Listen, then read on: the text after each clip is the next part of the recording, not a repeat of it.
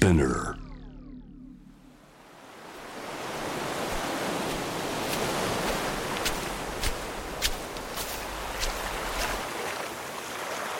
地中海沿いに広がる中東の国イスラエル。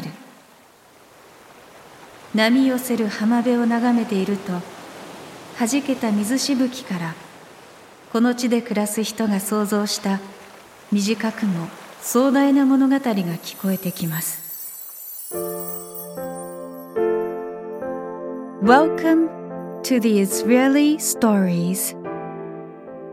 ナビゲーターのレイチェルちゃんです。このポッドキャストではイスラエルの短編小説という新しい世界へあなたを招待します。どうぞお楽しみください。今回の作品はアモス・オズ作「仲間内で」より畑野苗子役「二人の女」パート1お届けします。人に触れた水しぶきは肌に溶けあなたの意識に消化されていく。イスラエル文学の世界へようこそ。Welcome to the Israeli Stories.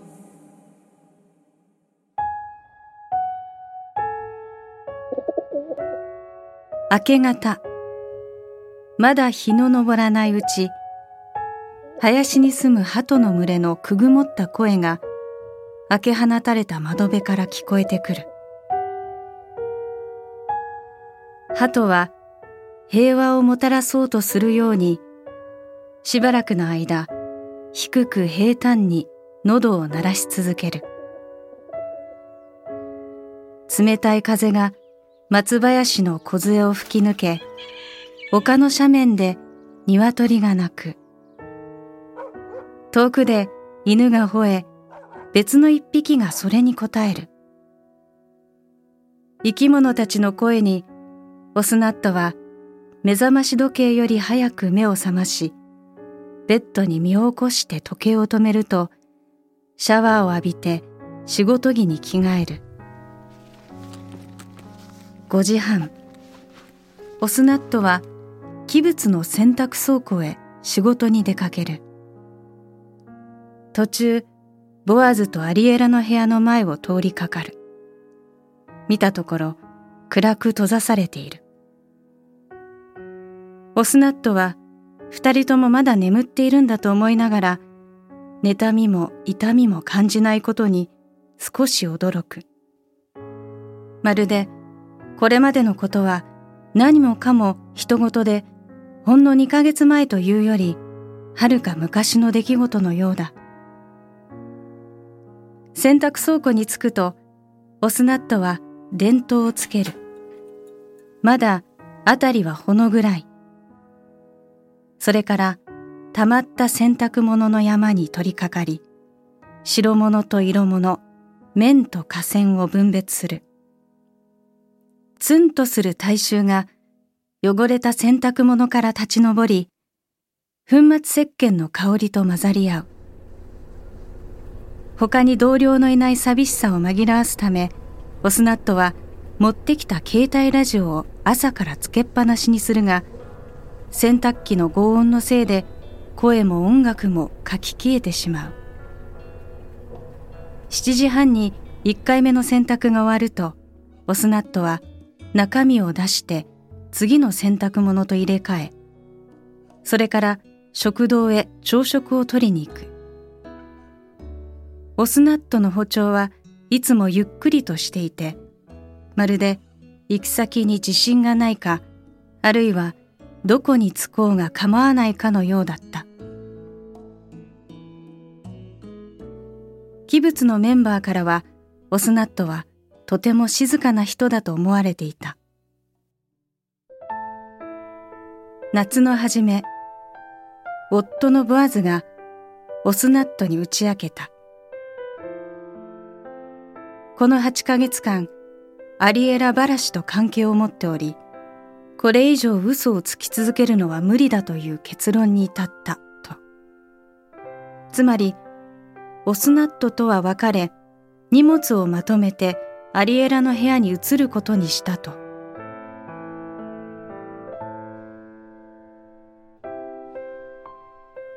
君はもう子供じゃない。ボアズは言った。わかるだろ、オスナット。こういうのは世界中どこでも日常茶飯事だし、器物だって例外じゃない。子供がいなくてよかったよ。そしたら、もっと大変なことになってた。ボアズは自転車を持っていくことにしたが、ラジオは置いていくことにした。ボアズは、オスナットとこれまでうまくやってきたように、最後も気持ちよい別れを望んだ。オスナットが責めたとしても、ボアズは受け止めたに違いない。正直、オスナットには何を責めればよいのかさっぱりわからなかったが、それでもボアズは、アリエラとこうなったのは君を傷つけたかったからじゃない。ただ、よくあることなんだよ。と、オスナットに許しを請うただろう。明日になれば、ボアズの荷物はきれいになくなり、オスナットのもとには、ラジオだけでなく、表紙がしわくちゃになったアルバムから結婚祝いのコーヒーセットに至るまで、あらゆるものが残されるだろう。オスナットは言った。いいわよ。大丈夫だから。何が？とボアズ。言って。とオスナット。それからまた、オスナットが言った。いいから、行きなさいよ。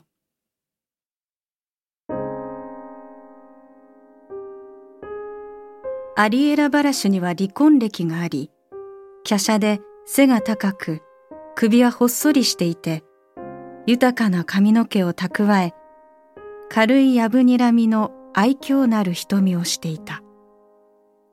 仕事場は養鶏所で器物の文化委員会のまとめ役でもあった。祭りや式典、結婚式だけでなく、週末の講演会に講師を招いたり、水曜日に食堂で映画会を催したりするのもアリエラの役目だった。アリエラにはヘブライ語のアルファベットのシンをシンと発音する子供っぽい癖があった。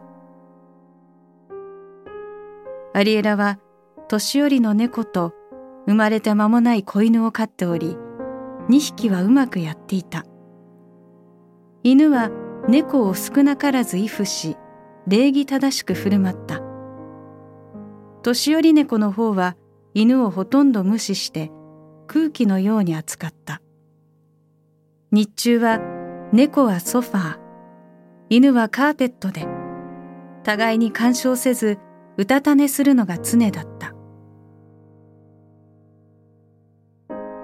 アリエラはエフライムという名の軍の将校と一年間結婚していたが、夫は若い女兵士と浮気してアリエラを捨てた。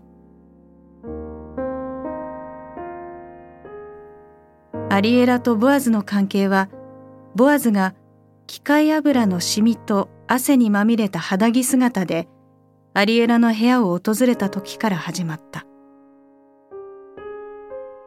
アリエラがボアズに水漏れの修理を頼んだのだ。ボアズは大きな金属のバックル付きの幅の広い革ベルトを締めていた。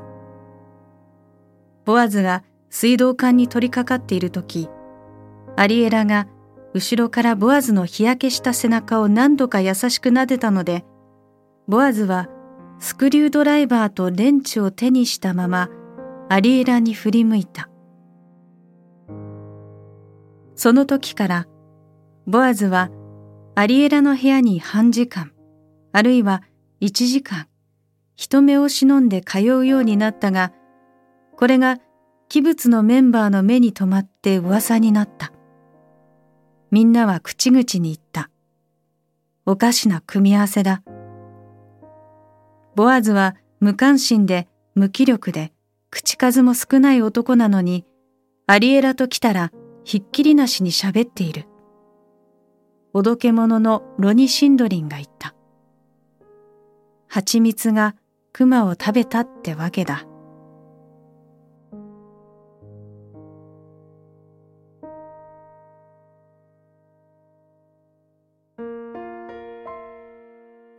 オスナットについては誰も何も言わなかったが、女友達は過剰なほどオスナットを心配し、あの手この手で、あなたは一人じゃないのよ、とか、何か必要なものはない？